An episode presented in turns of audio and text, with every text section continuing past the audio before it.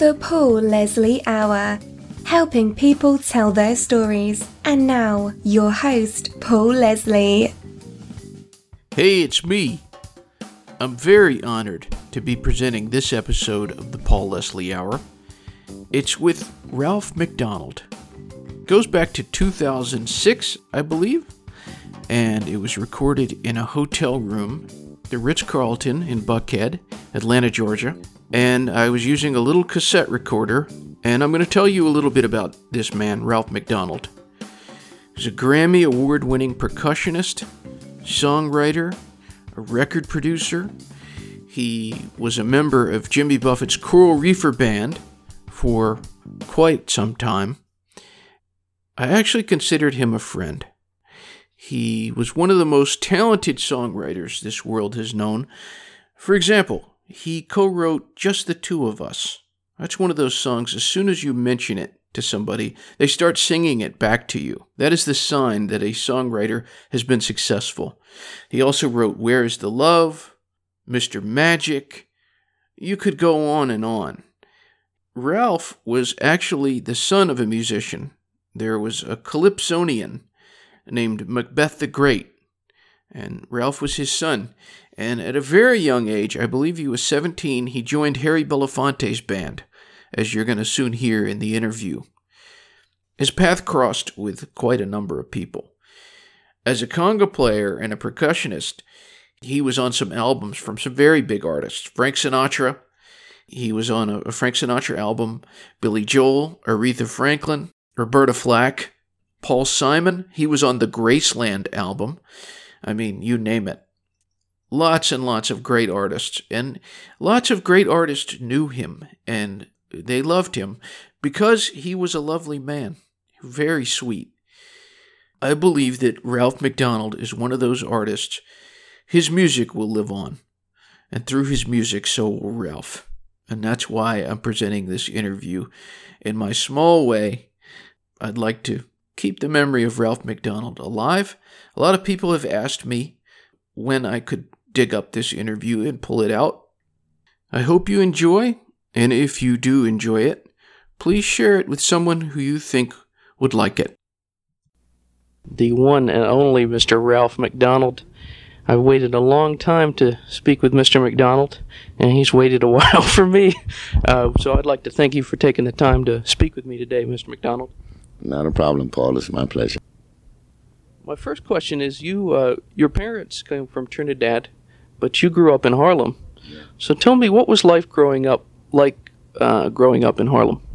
Well, my parents is from the Caribbean, but I was born in New York City in Harlem, and you know, it's like any other uh, neighborhood. You know, when you're living in a place, uh, you don't realize. Uh, I never thought of it as a ghetto, in other words, but um, not until I got out of there and you look back and you realize what what a ghetto is, and you know. But again, we had um, uh, the extended family. You know, I had my grandma, my grandpa, aunts and uncles, and lots of friends. So we had a real neighborhood, almost like a village you know, and it was really fun growing up in for me anyway.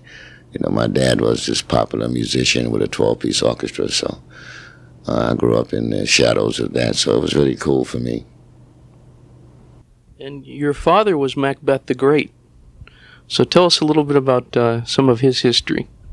Well, my dad was one of 13 children. Uh, his father was a Nigerian African, and his mother was a Caribbean and they had 13 children, and they came to the states probably back in in the teens or the 20s or something uh, for a better way.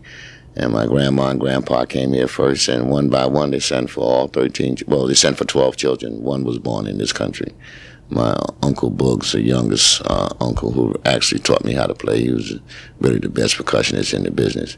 My dad had his 12-piece orchestra, and and you know he had a regular day job and he used to do these gigs on friday and saturday nights and weddings and parties on sundays and we used to play for a lot of the caribbean uh, social clubs and at the different ballrooms of harlem and brooklyn and queens so it was really fun um, growing up under my dad i got to listen to a lot of traditional calypso music got to meet a lot of famous calypsonians like the lord melody who sang songs like Mama Look a Boo Boo, which was very made popular by Harry Belafonte. Uh, got to meet people like the Mighty Sparrow, uh, Lord Invader, who wrote a song called um, Rum and Coca-Cola that the Andrews sisters made popular. So, you know, my life growing up in Harlem was really cool. And then just growing up as a kid, you know, I played all the things like kids play in neighborhoods, basketball, baseball, you know, touch football, stuff like that, stickball.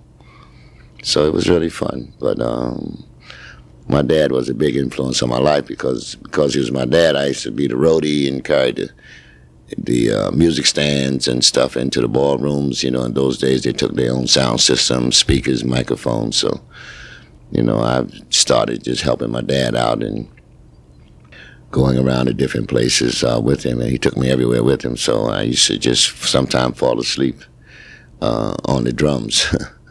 he used to put me up to play uh, since I was small, and you know, it was just a hobby. Most of the uh, the, the uncles in my family played the drums, and I had about eight of them.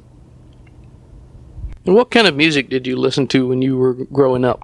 All kinds, all kinds of music because of the the Caribbean thing. I I listen to calypso. I listen to lots and lots of jazz, lots and lots of Latin music, um, lots and lots of R and B music. You know, uh, in those days, you just you know, it wasn't no special kind. You know, rock and roll hadn't come in yet.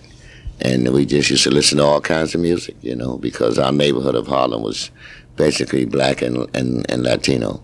So we, and my, my dad used to always play at these affairs, and it'd be, sometimes it'd be two bands, and it'd be either Tito Puente or Machito, or Tito Rodriguez, or Senor Rodriguez, or, or steel band. So I got to be around music an awfully lot when I was young. We listened to everything. It didn't matter. A lot of jazz. There was a radio station we used to listen to in those days called Symphony Sid up in New York. And he played everything from jazz to Latin. So we had a good uh, diet of music in my house, of course, with the traditional American music like James Brown and people like that. Every conga player I've interviewed, from uh, Count M'Butu to um, oh, what's his name? Oh, I can't remember his name now, but everyone it seems they always mention you.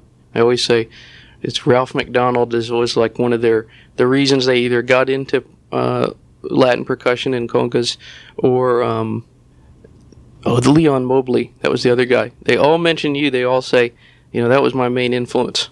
Uh, and you know Ralph played on everything. and you look at your discography, you played with everyone. So how does it feel, kind of, to be known as the legendary Ralph MacDonald? Well, it feels good. You know, I've been I've been doing this now for let's see about 44 years. You know, I started in 1961 with Harry Belafonte. I was just 17 years old, 16, 17, and and it just uh, mushroomed from there. And uh, I used to work with Harry Belafonte just like I'm doing with Jimmy Buffett here, traveling around the world playing music. And then I got into the record date recording scene in New York. And once you get into that, where I was considered the number one percussionist in New York, so anybody that would record an album in New York and they have percussion on their record, I was the number one call. So it sort of worked out, and it's, it's fun. I, I, I love all kinds of music. And I think for for younger people who wants to get into music, don't don't limit yourself to one kind of music. You know, music is out is an international language. You know, and this whole world and, and where we at and where we going, it's about communicating, communication, and you know, music is a great way to to communicate with people from foreign lands and people who speak different languages. Or, you know, I go around the world, Japan, I go to Germany. They may not speak English, but they enjoy the music. And, you know, music, again, is the only international language we have. So I don't think you should really study so much, or, or you, you could have your favorite. But, you know, music is music. If you call yourself a musician, you should be able to go anywhere in the world and play with a, a band and make some music if that's your craft. And then I, um, I pride myself in doing that. You know, played a lot of music in Africa, played a lot of music in Germany, played played with this great girl Nana Mouskouri, who was fantastic. I could tell you when uh, Dave Brubeck did Take Five, a song called Take Five, everybody went crazy. Wow, he's playing in five. Well, Greek music is 19-8, 17-8. 9-8 is so much further than 1, 2, 3, 4, or even Take Five. So, you know, there's all kinds of rhythms and music in the world that you, when you think you're so good, you go to these places and you see somebody just play some stuff that'll just dazzle your mind, you know. I remember listening to some Indian musicians in that Ravi Shankar band playing Indian Tihai rhythms, which you have 32 beats, 24 beats to the bar. It's amazing, you know. So it's just fun, just exploring all kinds of music, and especially working with Harry Belafonte. He was an international star. So, you know, he played uh, Mexican music, Jewish music, you know, um, German music, Canadian music. We, we, we got into a lot of ethnic music. And in those days, of course, you know, it was 33, $3 an album. We used to have a budget to go buy ethnic music and listen to it and try to get into the rhythms of those places. So that was my start. And it just was, uh, became fun for me. And I became the number one percussionist. So everybody from James Brown to Frank Sinatra, when they come to New York to record, I would get the first call. Mm. And so tell us about uh, Bill Salter and William Eaton. Well, those are my two partners. We uh, all started out together. We all worked for Harry Belafonte. Uh, William Salter was the bass player, and William Eaton was the conductor, and I was the percussionist. And we used to spend a lot of time in Las Vegas in those days. And Las Vegas in the 60s is nothing like the Vegas you see today. there was only about six hotels on one side of the street and on the strip, and maybe four hotels on the other side, and that was it. It was a real desert town. And uh, we don't gamble, and we didn't drink in those days. So, you know, when we went to Vegas and spent a month in Vegas or a month in Tahoe, or Reno, Nevada. We we was lots of we spent two months between those places, and without drinking or gambling, it's pretty boring. So we all started writing songs and getting together and stuff like that, and that's how we started out together. Uh, from Harry Belafonte. Matter of fact, a lot of songs, the early songs that we've written, was all in Harry Belafonte's company. And when we left in '69, we asked back for our songs, and they gave it back to them, and we started our own company, which is Antisia Music and uh, that's how it started. And we've had million, millions. We've had at least 10, 15 songs to go on to sell million copies, and some even went as high as 45 million copies. Uh, song Calypso Breakdown in the movie called Saturday Night Fever soundtrack album. And of course, we've had hits like Grover Washington, Mr. Magic, which sold millions. Roberta Flack, Donny Hathaway sold millions. Just the two of us very recently sold millions. So we do pretty good. So you all met in the Harry Belafonte band. So how did you get hooked up with Harry? Well, uh, I know some guys uh, who was Harry was actually auditioning a steel band in 1961, and I knew the guys who were going to do the audition. I should just help them carry the steel drums to the rehearsal. And one day, one of the guys was late for rehearsal, and Harry just looked over and said, "Hey, kid, can you play?" And I said, "Yeah." They didn't believe it, so he said, "Well, come on and play." And when I played he couldn't believe it because I used to watch them rehearse, and when I go home at night, I said I had my own steel drum at home, and I used to practice what they were doing during the day on my own. And um, when he saw I could play, he thought that was cool. And then when the guy came back, he told me, "Go, go sit down." Then that was a year he brought Miriam Makeba here from South Africa, and uh, she wanted to do this African boot dance and she wanted to know can anybody dance, and nobody could dance. And he looked over at me, the kid, can you dance? Sure. My dad played these dances every weekend, and I did the dance with her, and they liked it, and so they took me on the road playing steel drums and doing this African boot dance with Miriam Makeba. And that's how it really started. And one day, in the, while we were in the dressing room before the show, uh, the percussionist had left his instruments in our dressing room, and I just started playing. And everybody came in the room wanted to know who was that playing. And when they saw it was me, they were all shocked. And they said, I didn't know you could play. Well, I, I've been playing my dad all these years. Nobody never told me I could play. I don't know. you know, I know how to play the. I can probably I can play better than the guy that they had, but I couldn't say that. You know, I mean I knew that, but I couldn't say it. So when everybody saw me playing, uh, Harry Belafonte told me, "Hey kid, when I do my calypso section in the show, why don't you come out and play the conga drums?" And the following year, he had a whole new band, and they called me down for an audition, and I took the audition, and I got the gig. So, didn't you help produce Roberta Flack's album? Oh yeah, I used to produce Roberta Flack. Yeah, write songs for her. Um, matter of fact, uh, because my family's from Trinidad, and that's the birthplace of calypso, I used to tell Harry Belafonte. Well, I told him one time that his calypso songs wasn't so hot, and he told me, uh, "Come, come come to his house. I went to his house and he showed me a, a whole wall of gold and platinum calypso songs and tell me, you don't, I, I don't know how to do calypso. What about these? You know, and he looked at it and I said, no, I don't mean it like that. I just meant, you know, the authentic stuff. He said, well, I'm not interested in the authentic stuff. And if you think that this is not good, why don't you write me a song? Since your dad is supposed to be this great singer. So that kind of riled me up, you know. And uh, instead of me writing a song, I wrote a whole album for him. it's called uh, uh, Calypso Carnival.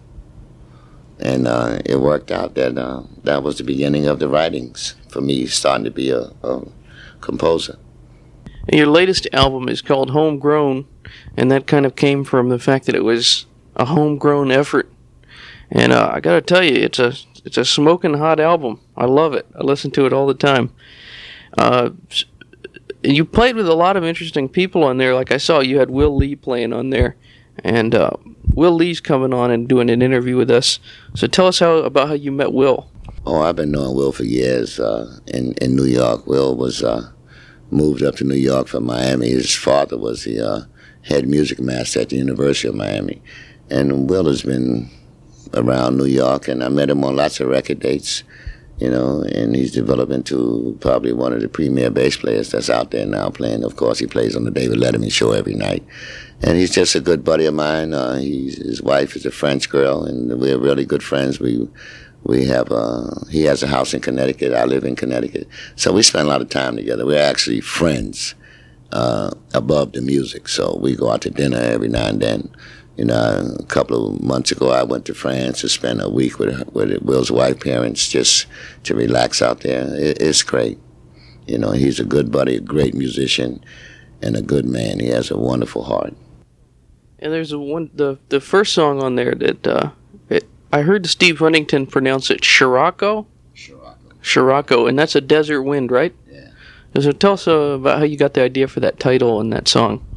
Well, we was just messing around trying to come up with something new, and uh, when we came up with that song, we kept listening to it, and uh, and that was just about the time when they started with this Iraq war, you know, and just the the mood of the song just reminded us of a it's going to be a real big storm going on in the Middle East now, and we looked up names in the dictionary and we found Scirocco you know, we thought it, it fitted appropriately for that particular tune.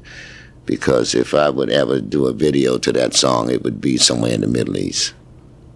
It just reminds us of that. So we named it Scirocco, which is like a, a sandstorm in the desert. And that's just was about happening in, you know, three, four years later. We It's really serious now.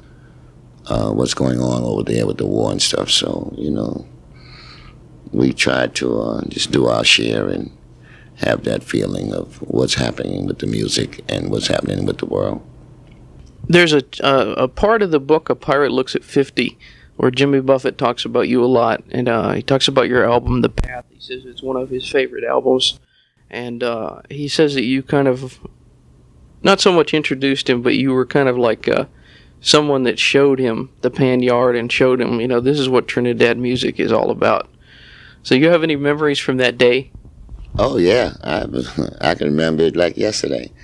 Jimmy wanted to do an album. Uh, Jimmy wanted to do a concert with uh, a steel band group, band group, and he used Robert Greenidge's group called Desperados.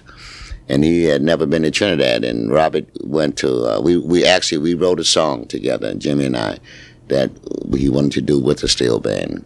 Um, and uh, the the, the um, song was called "King of Somewhere Hot."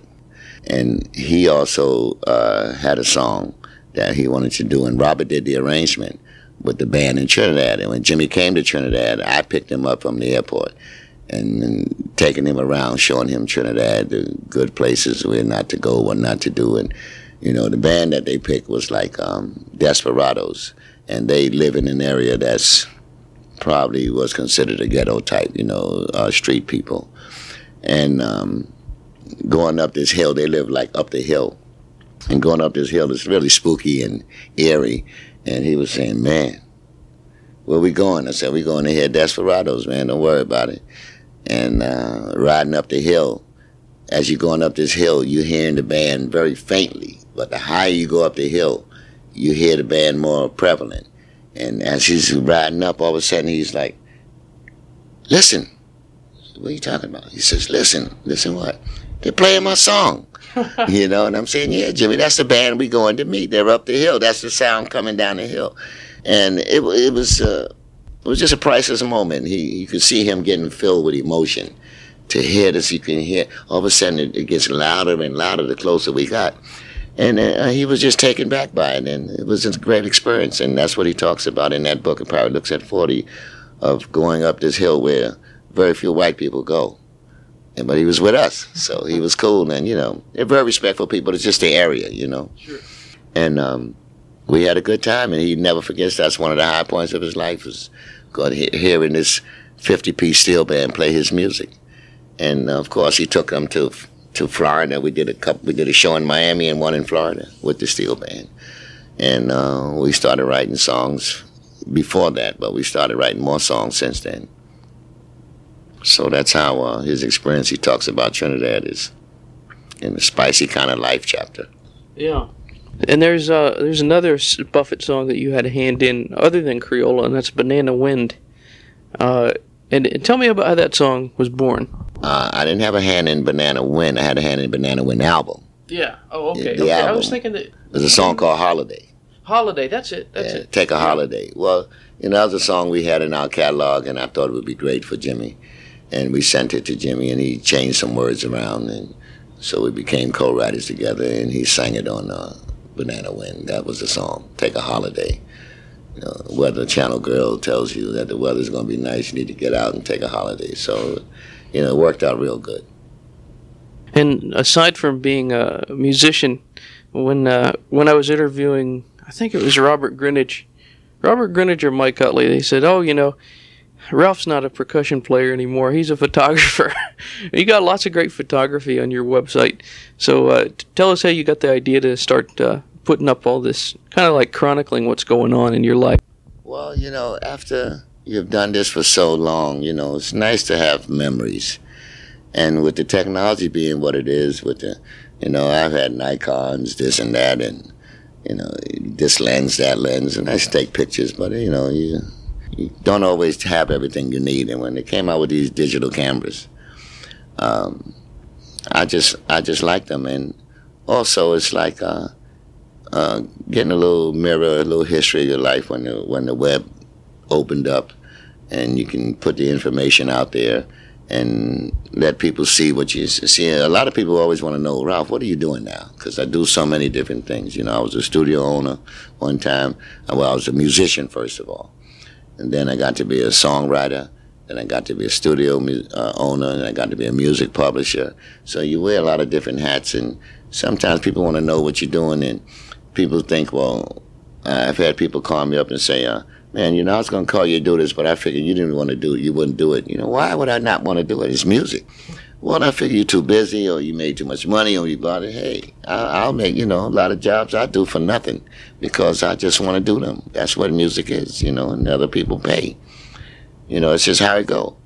And uh, so, you know, you just try to let people, keep people aware of where, what you're doing, where you're at and what's going on because a lot of time people say I just didn't figure you wanted to do nothing. Well, check my website. Yeah, I'm working all the time, you know, and having fun. And this is where I'm doing, and this is what it is. And especially working with Jimmy, we go to a lot of exotic places, man. You know, you go to cool places. You know, Fenway Park, uh, Wrigley Field.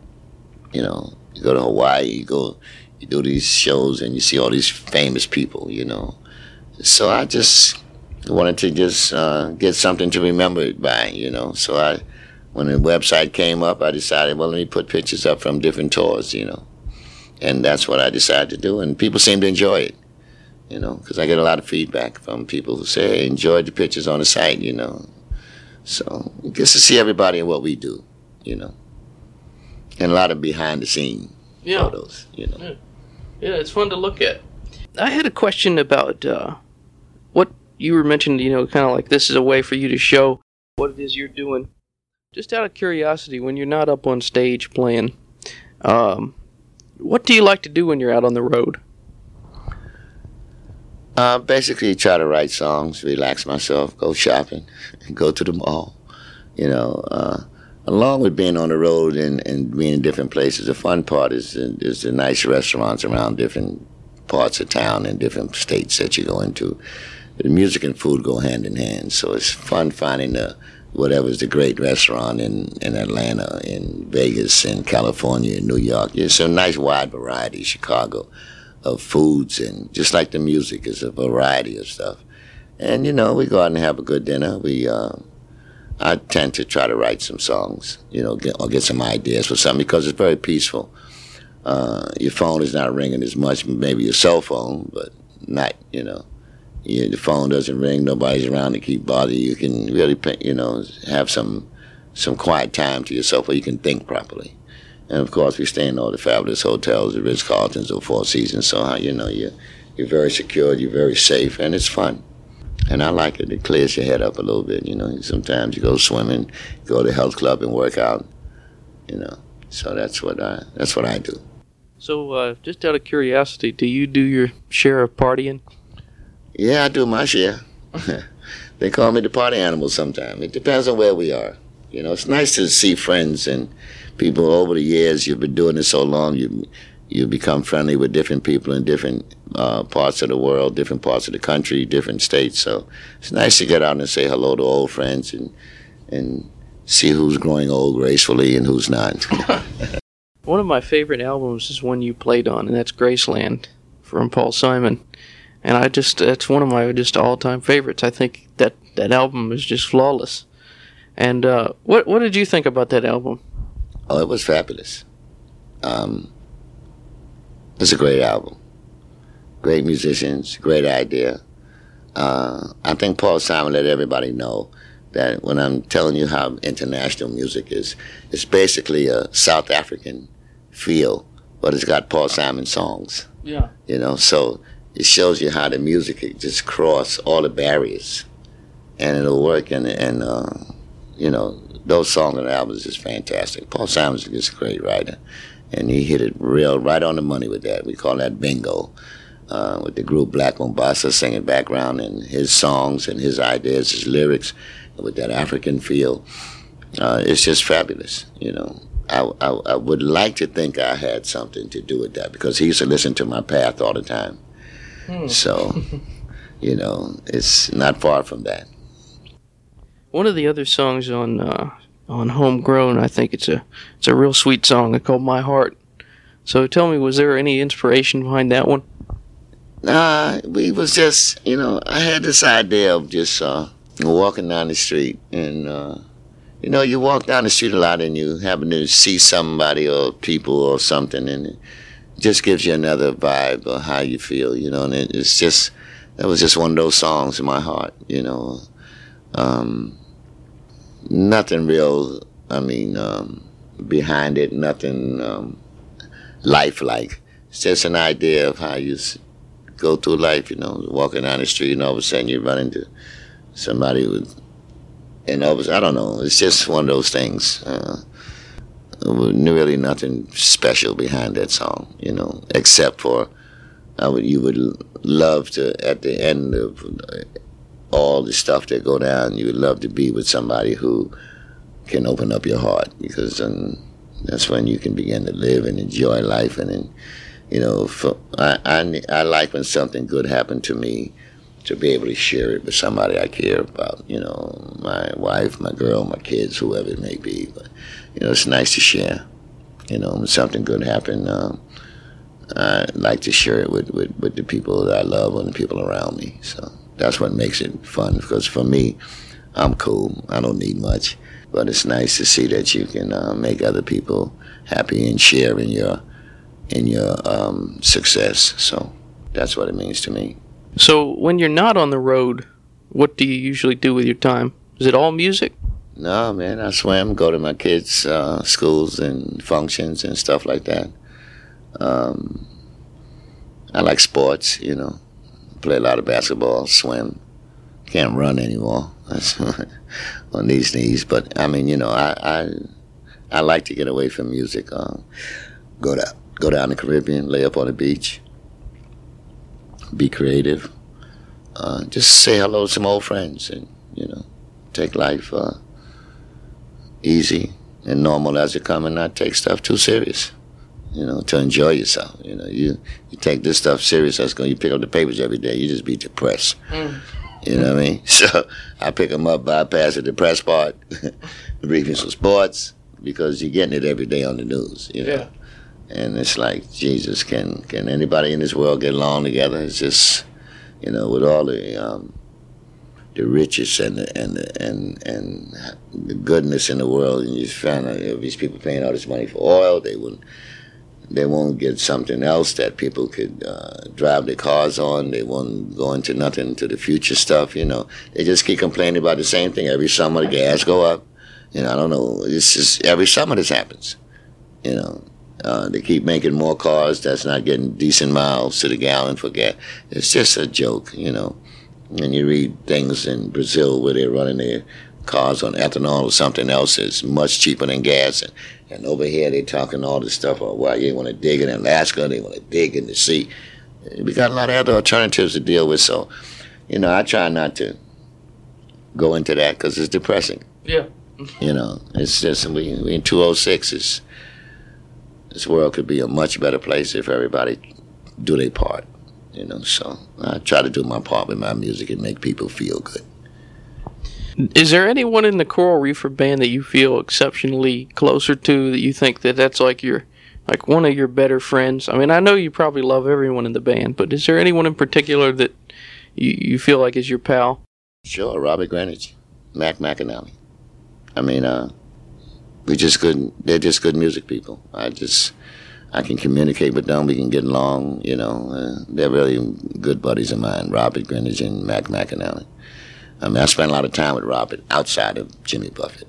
You know, Mac is mostly with Jimmy, but Robert, we do a lot of stuff in the Caribbean together. Like we we're doing a show in New York, um, Father's Day, uh, Pan Jazz show at Lincoln Center together. So I spend a lot of time with Robert. Uh, when I'm in LA, I visit him. When he's in Connecticut, he visits me. He stays with me. We go down the Caribbean. We don't we don't live far from each other in Trinidad, so we spend a lot of time together outside of Buffett.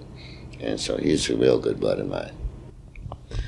And um, I wanted to ask you uh, uh, one of the questions. Uh, there's a song that Jimmy Buffett did uh, on a Club Trini album. It's it's a real great song. You wrote it with uh, I think Bill Salter and it, Bill Salter, Billy. yeah. Uh, Come on in. Come on in. Yeah. Yeah, that was a song uh, we we wrote and did, and Jimmy decided to sing it on the uh, late, late night album for Club Trini. And, uh, you know, it's always fun to do uh, Caribbean type stuff, you know, with Jimmy and that kind of deal. So it worked out pretty good, you know. Come on in. It's funny you, you like that, huh? Um, what what's something about Jimmy Buffett that you think people would be surprised to know about? Um, Jimmy likes it. You know, Jimmy. I think Jimmy just likes to have fun. You know, we we were in Mexico uh, before we came here, and we watched him go in the water and swim about a mile, and swim back. And we saying, "You believe this guy did this?" Because we have a show to do that night, Yeah. and we all sitting there saying. Yeah, he ain't gonna make it back, man. The shark's gonna get him. I mean, for this guy to be his age and how he keeps his body in shape, I think people will be amazed how he's in shape to, to do these shows. These one man shows that normally it take 15 acts, 11 to 15 acts to, to put that many people in a venue and to keep them, Yeah. you know, uh, to keep them at hand to do this kind of thing. And this is one guy that does it. He has to be in great shape because I know after the show I'm I'm whipped. And you know he's the, he's the one standing up in front singing and performing. I mean, uh, we're we're performing also, but you know some songs I get a break. He don't get no break. And uh, I think people be ama- amazed at how good a shape he's really in, and for his age.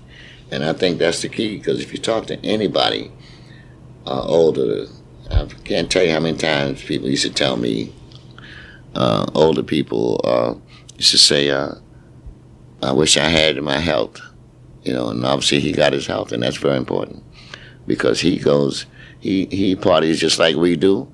And seven o'clock in the morning, you go downstairs. He's down there having breakfast, doing business. Mm-hmm. So it's you know it's I think it's his shape that he keeps himself in. It'd be, people would be amazed that they think, oh, this is this beach guy, party guy. He does that, but he also takes. You could catch him in a health club six o'clock any morning. Mm-hmm. You know, and that's that's what's important. these days. Because people think, oh, the Coral Reefer Band just a bunch of party people. Yeah, we do. But you get up six, seven o'clock in the morning, you catch a whole band in the health club working out. Because uh, we want to live, you know, we want to be healthy as possible. And, you know, the further time goes on, the more educated you get about things you do. And, you know, musicians do a lot of drinking, you know, a lot of stuff. so you try to keep your body in shape. And, you know, people got kids in college now, so you, you know, you, you have to relinquish your titles to the younger ones because they're the ones coming up having fun. And, you know, you got to be a good role model to your children, for your children, you know. What do you think the role of music is? What do you think music is supposed to do? Make people feel good. Make people feel good. I think once you make people feel good, people tend to think in a positive term, and that's cool because there's too much negativity in the world today. It's too much. To, you can pick up a paper, a magazine, anything, and just get negative. And I would hope music relaxes people, calms them down, and make them think of something else positive. This program goes out all over the world. So, what my question to you is, what would you, Ralph MacDonald, like to say to the world? Just love each other. Make love, not war. Listen, I remember, you know, people say, "Oh, were you, were you were you a hippie?" Well, I may have been a love child, but I, you know, I'm a mu- I'm I like music, and I think if people make music and then communicate through music, the world will be a much better place. And um, just try to do your best. If everybody do their best, we'll have a great world to live in.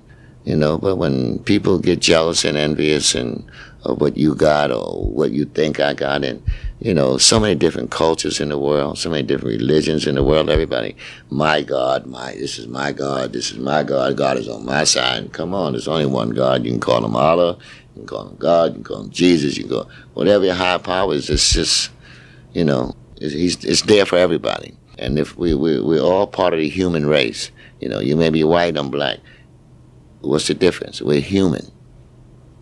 And I think if everybody think and look at each other as equals as opposed to um, inferior things, you know, we'd have a better world. And I just try to do my part and make it a better world. It's easy to smile than to frown. So I try to smile. And I try to make people smile because when I see people smiling, it makes me feel good. I don't like negativity. And it's all through our lifestyle, our lives everywhere. It's just I can remember some time going, being in a place where I don't even speak the language, and you hear some music, and you say, "Man, that's nice and soothing," mm-hmm. you know, and it makes you feel better. It puts you in a different frame of mind, and, and hopefully, music will give you that escape to just get away for a minute and listen. I remember when I was younger, listening to a Marvin Gaye song called "What's Going On." You know, and I think if people listen would listen to music more, it's a message in there. There's something in there that that's people got things to say. People are saying some very important things. When Marvin Gaye sang at what's going on, you know, it's like mother, mother, mother, you know, why so many people dying, you know, and it's you know, love's not the I mean, war's not the answer. You know, uh, it's just if they just listen to the music, but people just pass it off. Pass it off as something that's just like, oh, they'd rather hear a politician give you a line, mm. uh, a soundbite, you know, and you know, it's all about the people, because that's in the end, that's where it boils down to the people, and hopefully, music will give you some relaxation. I know it does it for me. It makes me feel good. I watched my father when I was small, his orchestra played in a in a fair with seven, eight hundred people, and everybody's dancing and smiling and having fun, and that's the mood, the vibe that I like. You know, I don't like no riots, people fighting and all this foolishness. You know, we we got to get beyond that. You know, because we're all part of the human race, and we all put here together to survive. And there's different cultures, different religions. It's just people afraid when they don't know something and hopefully music can bring it together. You know, at least that's my feeling. That's what it does for me, and hopefully it'll spread to others and make this world a better place for us all. And that's all I want to do is make some music for people who just wants to hear some nice music and relax. That's it. Well, thank you so much, Ralph. It's been a pleasure to speak to you. Well, thank you, Paul. And I would like to say to all my fans and all all the fans of the radio station, thanks a lot. Uh, you know, we, we love when we can get feedback from people. And if you can, check out all the websites and see what's going on and see when we'll be in your town and come and say hello. You can check out R- Ralph's website at www.ralphmacdonald.com. That's M A C, ralphmacdonald.com. I have one more question. Do real men need Viagra? Not at all. You saw my T-shirt, huh? The Paul Leslie Hour is hosted, produced, and written by Paul Leslie for Lifestyles Entertainment and Media.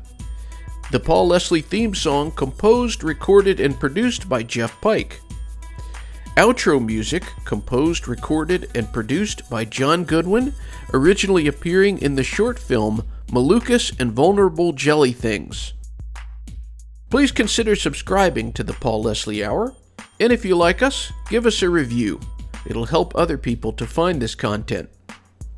All past interviews are also available on YouTube. For more information, you can visit thepaulleslie.com and be sure to follow us on Facebook, Instagram, and Twitter at The Paul Leslie. Thanks for listening. Be good.